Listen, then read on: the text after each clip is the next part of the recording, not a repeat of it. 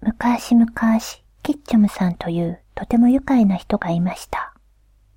ある日のことをキッチョムさんが村人たちに向かって言いました。今夜私は空の星をほうきで吐いて落とすから、みんなで拾いに来てくださいな。なんだって？空の星をほうきで落とす？はあ、バカバカしいこと言うな。じゃあ来なくてもいいですよ。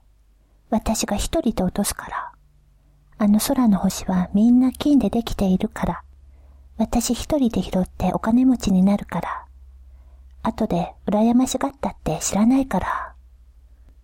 そういうキッチョムさんの言葉に村人たちもついつい欲が出て。それじゃあ試しに行ってみようか。そうだな。万が一ということがあるし。と夜になると、キッチョムさんの家の周りに集まってきました。しかし、肝心のキッチョムさんがどこにもいません。おかしいな。キッチョムさんはどこへ行ったのだろう。おーい、キッチョムさん。誰かが呼んでみると、おーい、ここだ。と頭の上で答える声がします。見てみると、キッチョムさんが屋根の上に登っていて、手に長い竹ぼうきを持っていました。キッチョムさん、星はまだ落ちないのかい？まあ、そんなに急ぐもんじゃないよ。もう少し待ちなさい。そう言ってキッチョムさんは空を見上げました。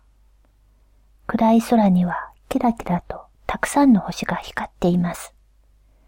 ところでキッチョムさん、あんな高い空までほうきが届くのかい？